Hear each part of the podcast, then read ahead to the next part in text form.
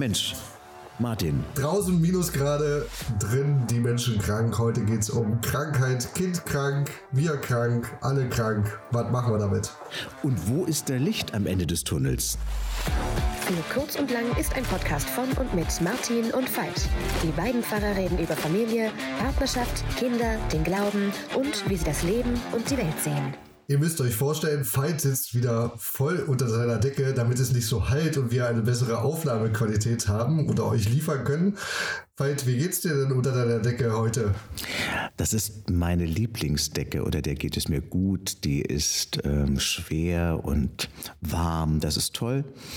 Nein, mir geht es wieder ganz gut. Ich selber war letzte Woche nicht nur erkältet, sondern auch positiv und deswegen dann ausgenockt. Das ist ein bisschen blöd, weil dadurch ähm, ich an Veranstaltungen nicht teilnehmen konnte, die geplant waren, die für mich ähm, auch zum ersten Mal gewesen wären, so Adventsfeiern. Ah, das ist schade und da sind auch Sitzungen ausgefallen. Ja, so ist es. Ähm, jetzt geht es mir aber wieder besser und kann wieder arbeiten. Und das ist ganz schön, denn es geht jetzt auf Weihnachten drauf zu und da gibt es auch genug zu tun. Und wie ist bei dir, Martin? Wie geht's dir? Also mir selber geht's gut, aber ähm, ja, meiner Familie ging's nicht so gut. Jetzt seit nach 14 Tagen mal wieder mein Sohn in der Kita.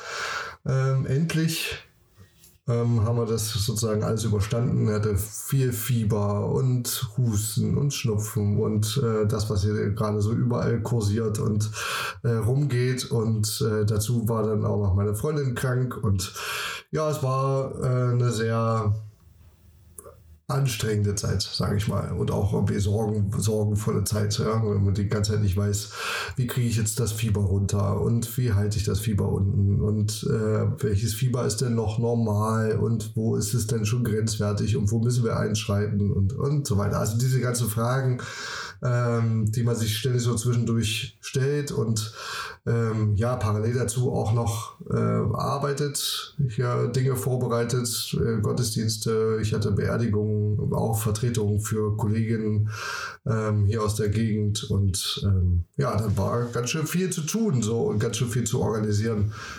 Das glaube ich, das klingt so. Und ich meine, das eine ist ja die Krankheit. Ich stelle mir einfach auch vor, ähm, dass ja dann euer Sohn auch nicht einfach nur still dann im Bett liegt und Fieber hat, sondern selber ja auch ein bisschen am Rad dreht, vermute ich mal, oder? Naja, war schon extrem ruhig so und hat auch viel geschlafen zum Glück. Ähm, aber so, dass man irgendwie ständig in der Sorge war, ist das jetzt zu viel Schlaf? Ist er, äh, ist er noch fit genug? Wann müssen wir zum Arzt gehen? Aber die Ärzte waren hier auch, ähm, also es ist ja so ein bisschen ländlicher Raum, ähm, aber auch die Kinderärzte in Magdeburg und so, die waren grenzenlos überlastet, aber äh, die haben alle gesagt, also wenn es nicht viel schlimmer wird, dann äh, bleiben Sie zu Hause und gucken Sie, dass Sie es selber kuriert kriegen. Ähm, also ja, wir waren sozusagen ständig in der Sorge, können wir es noch in der, haben wir es noch in den eigenen Händen, können wir es noch ähm, mit, mit den Medikamenten, die wir da haben und mit den Hausmittelchen und so selber bewältigen oder müssen wir jetzt zum Arzt? Mm. Ach Gott, das klingt aber wirklich wie eine Achterbahnfahrt mit ähm, Daueranspannung kann ich mir vorstellen.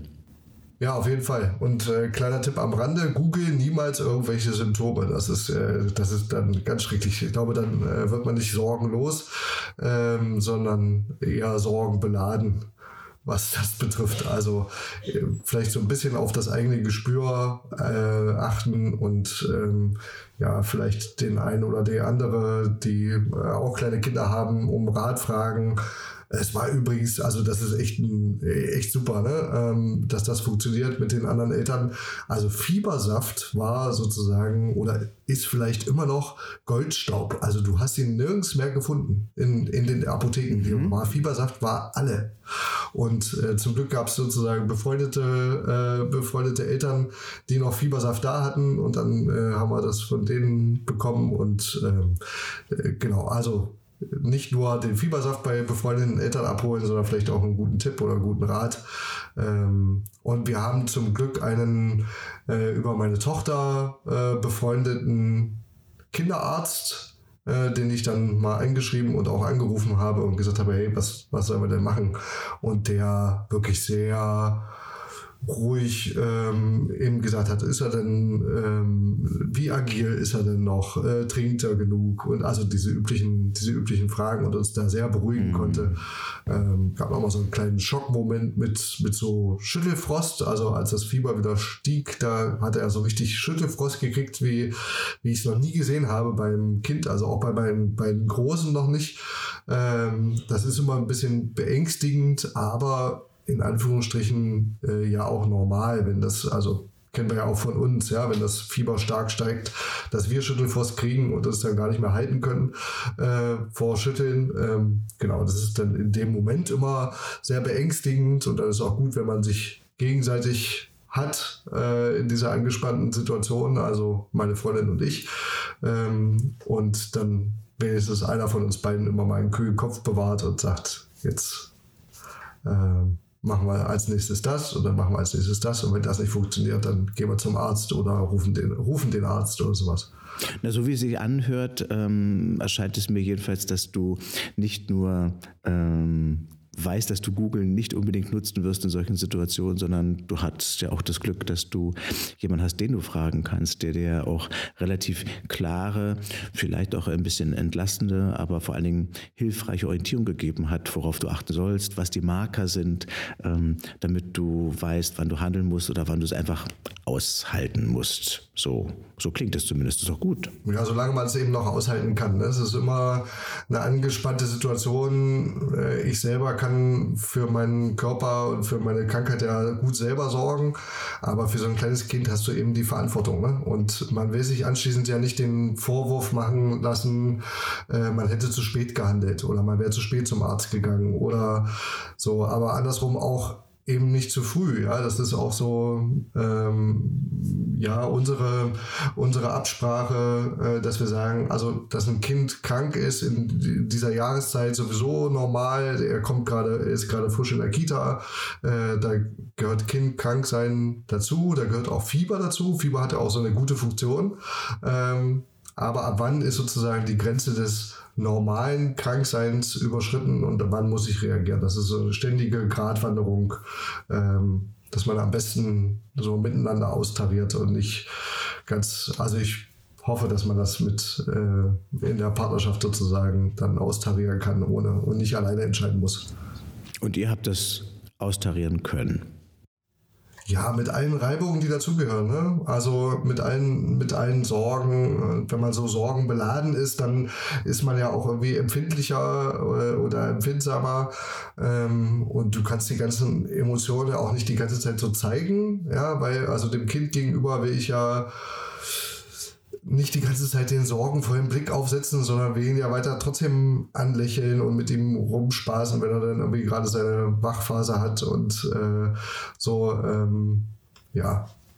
Das ist eine Herausforderung, auf jeden Fall eine große Herausforderung, ja, wenn das Kind krank ist. Ähm, das innerfamiliär auszutarieren und aber auch mit ähm, mit der Arbeit äh, und okay, jetzt war meine Freundin mit krankgeschrieben, aber normal ist es ja, ähm, dass wir vielleicht beide gesund sind oder das Kind ist krank und dann hast du immer die Frage, na, wer geht denn jetzt arbeiten, wer bleibt beim Kind? Ähm, ja, wessen Arbeit muss erstmal liegen bleiben und kann warten und ähm, ja, immer so ein bisschen versteckt, wessen Arbeit ist denn jetzt wichtiger? Das ist eine ganz, ganz gefährliche Diskussion, aber auch ein wichtiges Gespräch eigentlich, ja, dass man äh, überlegt, was ist denn jetzt wichtiger? Ähm, aber weiß nicht, vielleicht muss ich mich da auch arbeitsmäßig mehr zurücknehmen und sagen, Arbeit ist Arbeit. Ähm, und wenn das Kind krank ist, ist das Kind krank, dann hat er sozusagen meine volle Aufmerksamkeit verdient. Ja. Ja, ich glaube, dass es ja unbestritten ist und gleichzeitig äh, hast du ja selber auch Ansprüche da, wie du in der Arbeit erscheinen willst, was du machen willst. Also die Entscheidung, wenn du das zumindest kannst, äh, musst du ja schon treffen. Es gibt ja andere Leute, die die Entscheidung gar nicht treffen, sondern da entscheidet dann der Arbeitgeber, was du machen musst oder wie das ist, wenn du krank bist äh, oder dein, dein Kind krankgeschrieben bist. Und bei all denjenigen, die ein bisschen selbstständig, scheinselbstständig sind oder ihre Arbeit selbstverantwortlich auch gestalten dürfen und können, äh, sind nochmal an diesen Stellen ja besonders herausgefordert. Äh, wie gehe ich jetzt mit vereinbarten Terminen um? Halte ich sie ein? Verlege ich sie? Sage ich sie ab? Also wer Spielräume hat, hat zugleich ja damit dann auch nochmal die Verantwortung damit auch umzugehen, im Anstrengenden wie im Schönen. Und so klingt es zumindest bei dir ja auch. Was ich ja bei all dem krass finde gerade ist, also ich höre dir zu und du beschreibst es, wie das ist mit Kranksein und Kind begleiten und zu Hause alles irgendwie hinbekommen oder nicht hinbekommen. Ähm, und mein Eindruck ist ja, wenn ich jetzt die Nachrichten gucke oder mich umhöre, dass das ja gerade so einbricht. Es gibt manche Kitas, die geschlossen sind, weil die Mitarbeitenden oder so viele Mitarbeitende krank sind, dass sie die Kita gar nicht öffnen können. Ähm, in Schulen sind Lehrerinnen, Lehrer krank. Ähm, ich kenne fast keinen Bereich, wo es runtergefahren wird. Und ähm, insofern habe ich den Eindruck, dass das insgesamt mm, für uns, ich erlebe das als eine Belastungssituation, insgesamt gerade für die Gesellschaft. Also bei uns in der Region zumindest wundert sich keiner mehr, wenn er krank ist. Es wird nur dann immer problematisch, wenn ich äh, gerade von jemandem etwas will oder wenn ich eigentlich angewiesen drauf bin. Also was machen Eltern zum Beispiel, wo vielleicht glücklicherweise die Eltern krank sind und die Tochter, der Sohn auch krank ist, aber Kita ist zu. Ich meine, da kannst du dich ja nicht krank schreiben lassen auf dein Kind. Das funktioniert hier nicht, weil das Kind ja wirklich gesund ist, aber die Kita zu ist aus Krankheitsgründen. Das ist die Frage, wie das dann gehen kann. Und da erlebe ich uns gerade mm, hier auch in der Region ein bisschen an der Belastungsgrenze. Wie ist es bei euch? Ja, es sind äh, viele Kinder und viele Erzieherinnen und Erzieher krank. Ähm, das, das sehe ich auch oder sieht man auch, wenn man, wenn man die Einrichtungen betritt.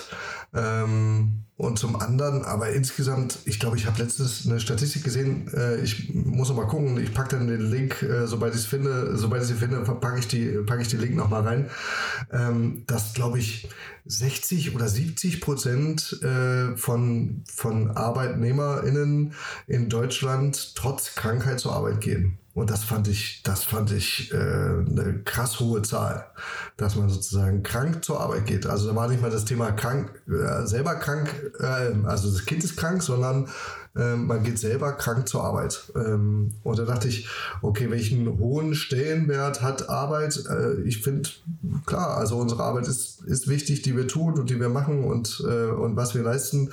Ähm, aber wenn wir krank sind, zur Arbeit zu gehen, ich glaube, es tut zum einen unserem Körper nicht gut und zum anderen sind wir ja quasi auch ein Ansteckungsherd für alle meine Kolleginnen und Kollegen. Ähm, und meine Arbeit, wenn ich krank bin, ich kann ja jetzt nur von mir reden, also dann bin ich natürlich auch nicht so, ähm, ja, kann auch nicht so viel leisten ähm, wie normal gesund. Äh, das müssen ja dann irgendwie die Kollegen mit abfedern oder so, ja. Also. Mhm. Und äh, ich habe den Eindruck, das, was du jetzt zwischen dir und der Kollegin als Beispiel nimmst, ich habe gerade Eindruck, wir sind überall ein bisschen dabei äh, zu gucken, wie komme ich damit klar, dass es weniger gibt, dass etwas geschlossen ist, dass das Angebot reduziert wird. Auch Verkehrsbetriebe reduzieren ihre Angebote, weil Mitarbeitende krank sind. Ähm, was mache ich eigentlich, wenn hm, ja, die Angebote runtergefahren werden und ich gar nicht mehr so viel zur Verfügung habe? Ich weiß nicht ganz genau, ob das jetzt in der Adventszeit, zur Weihnachtszeit nochmal besonders ich deutlich erlebe oder empfinde, weil man da vielleicht gerade eigentlich keine Sorgen haben möchte. Aber ich habe den Eindruck, ob das jetzt Corona ist oder mental, Krieg, meinetwegen Ukraine oder die Frage, was ist mit Energiepreisen und was bedeutet das für unter anderem auch für Familien, was da für Kosten auf sie zukommen, dass wir auch mental mm, angeschlagen sind oder viele zumindest auch angeschlagen sind. So ist mein Eindruck zumindest. Und ich habe den Eindruck, eigentlich brauchen wir wirklich eine Auszeit, also im wahrsten Sinne frohe Weihnachten oder fröhlich machende Weihnachten. Ich habe den Eindruck, das brauchen wir dringend. Wir müssen dringend irgendwie auftanken, um ja, durch die restlichen Wintermonate zu kommen. Also der Januar, der Februar, der März steht ja noch bevor. Ja, auf jeden Fall. Hast du irgendwie äh, was, womit du deine Auszeiten, äh, dir Auszeiten nimmst? Naja, ich komme ja nur gerade eher aus einer äh, Krankheit und habe gemerkt, also äh, zuerst erlebe ich Krankheit als eine Störung und äh, ähm, die nervt mich, äh, die kickt mich raus und ich muss Dinge absagen, verändern, ähm, schaffe damit auch Frust, weil ich ja Vereinbarungen getroffen habe, wie wir was machen wollen, wie zum Beispiel solche Adventsfeiern und ich sage dann, ich kann, ich brauche eine Vertretung oder es muss ohne mich stattfinden finden. Ja, ich überbringe nicht so gerne Enttäuschungen und sagen, ich stehe nicht zur Verfügung, so wie ich selber auch gedacht hatte und selber auch will. Also das ist der erste Punkt, den ich schwierig finde für mich selbst zu verarbeiten. Das heißt, dann irgendwann an den Punkt zu kommen, okay, ich muss meine Krankheit, meine Erkrankung akzeptieren. Das ist der erste notwendige Schritt, damit ich überhaupt ins positive Handeln komme. Und dann zu überlegen, was kann ich dann tun. Na, und dann merke ich, wann bin ich über die Grenzen gegangen. Das stimmt in der Tat. Ähm, also manchmal muss ich erst ein bisschen stolpern oder ein bisschen gegen die Wand fahren, um zu sagen, okay, die Straße ist hier zu Ende, ich bin in der Sackgasse, ich muss umdrehen, ähm, mich neu orientieren, damit ich wieder neu anders weiterfahren kann. Also das geht mir schon öfter so, dass ich ausgebremst werde. Ja, und dann neu gucken muss, wie ich das machen will. Also davon habe ich da nicht eine Antwort, wie ich wie das grundsätzlich verhindere, sondern ich komme immer wieder in solche Sackgassensituationen und da muss ich neu mich justieren. Wie machst du das? Hm, ja, meine Frage war ja sozusagen nach den Auszeiten ähm, und habe dann überlegt, ja, also ähm, das ist oft dann in der Retrospektive, also äh, wenn man später darüber nachdenkt, in den Situationen, wo ich dann krank war und wirklich krank war, so dass ich also nicht zur Arbeit gehen konnte und auch nicht das aller, aller Nötigste gemacht habe, sondern im Bett lag und so, äh, dass man im, im Nachhinein immer feststellt, es ging ja auch ohne mich. Mhm. Mhm. Ähm, ja, also klar, es ist äh, immer blöd für die Kolleginnen, die dann äh, mit einspringen und ähm, für Dinge, die ausfallen müssen. Äh, aber also so hart wie es klingt, aber ich meine, die, also die Erde dreht sich weiter, ja. Ähm, es, und es dreht sich nicht alles um mich. Und ich habe dann sozusagen diese, dieses Auszeitsignal, vielleicht ist das ja auch ein Auszeitsignal des Körpers, äh, sagt er, ich kann nicht mehr, also du musst jetzt mal Pause machen, wenn, wenn du krank bist, erst recht. Ähm, dann eben diese Auszeit, ähm, Krankheit auch als Auszeit zu verstehen. Ich finde es gerade einen spannenden Gedanken. Ähm, das, was du angesprochen hast, löst bei mir die Assoziationskette aus. Ähm, ähm, also wenn es so ist, dass die Welt nicht untergeht, dass ich krank bin, was ich unterschreiben würde. Ähm, gleichzeitig gerät sie für mich ein bisschen ins Wanken. Und woher kommt es eigentlich? Also äh, erlaube ich anderen krank zu sein, in Anführungsstrichen, äh, oder erlaube ich es den anderen auch nicht? Und ist das sogar jetzt überspitzt gesagt ein narzisstisches Muster zu sagen, das kann doch nicht ohne mich gehen? Ähm, und welche Hybris ist das zugleich? Ja, ich will damit nicht der Verantwortungslosigkeit oder der Unverbindlichkeit das vortreten. Das ist es nicht, was ich meine. Ja, aber auch nochmal, wir, wir ticken in einem Anspruch, das muss alles verfügbar sein, das muss alles jetzt gehen, das erwarten wir von anderen und vielleicht unter Umständen sogar von uns selber und potenzieren das damit. Und ich höre dir gerade zu und denke, was machen wir da eigentlich? Ja, also wie, ist das nicht eine Form auch einer Unbarmherzigkeit anderen und mir selbst gegenüber? Da bin ich angekommen. Ja, Veit, hier mitten im Advent reden wir über Krankheit und Sorgen und äh, ganz viele Dinge, die uns äh, beschäftigen und Enttäuschung und so weiter. Ähm, wie machen wir jetzt weiter? Also können die Leute jetzt ja mal nicht mit dem Thema so stehen lassen oder im allein lassen. Ja, ja, und was möchtest du jetzt? Jetzt soll ich hier irgendwie so eine Silvesterrakete knallen lassen, dass einfach Party ist oder so. Ich meine, das, das geht auch nicht. Also ich gestehe das, dass es jetzt nicht attraktiv ist. Ähm, da bin ich, das kann ich nachvollziehen. Aber gleichzeitig sehe ich da irgendwie eine Kongruenz. Es ist gerade nicht Aufgabe von Weihnachten, Advent jetzt einfach nur Partystimmung zu haben. Und äh, also ich habe nichts dagegen, wenn, wenn das so ist. Aber das Besondere finde ich äh, der Adventszeit und Weihnachtszeit ist, dass wir sie in der dunklen Jahreszeit feiern. Es ist besonders, dass wir da gerade Lichter anzünden weil wir es wahrscheinlich brauchen, weil es einfach sonst unerträglich ist, weil es sonst irgendwie uns depressiv macht, wie auch immer.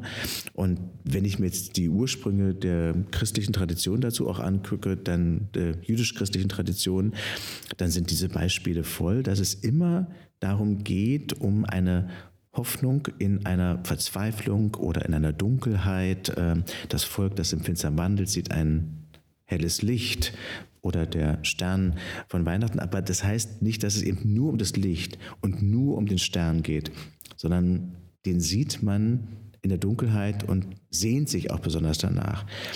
Also insofern wäre meine Frage jetzt eher nicht, okay, jetzt wo ist die Wundertüte und dann ist alles gut, sondern ja, das mit der Krankheit, mit den Grenzen, mit der Überforderung, das gehört dazu. Und ich möchte nicht alleine darauf gucken. Ich möchte gerne schon noch gucken, dass wir in dieser Dunkelheit nicht alleine sind, sondern dass uns da auch ein Licht, eine Hoffnung gegeben ist, um das auszuhalten, um aushalten zu können. Ja, so schaue ich da als Pfarrer drauf, wenn es um unser Leben geht, um Licht und Dunkelheit. Und wie siehst du das? Wie stehst du dazu? Ja, ich hänge noch an dem Bild von deiner Silvesterrakete, äh, weil das so völlig dem entgegenspricht, wie ich Weihnachten verstehe und auch diese Adventszeit. Ne? Also, weil Gott eben nicht mit einem lauten Knall und Rabums und Raping kommt und alles ist gut und alles ist friedlich, sondern er kommt als kleines Kind, als kleines Licht in diese Welt.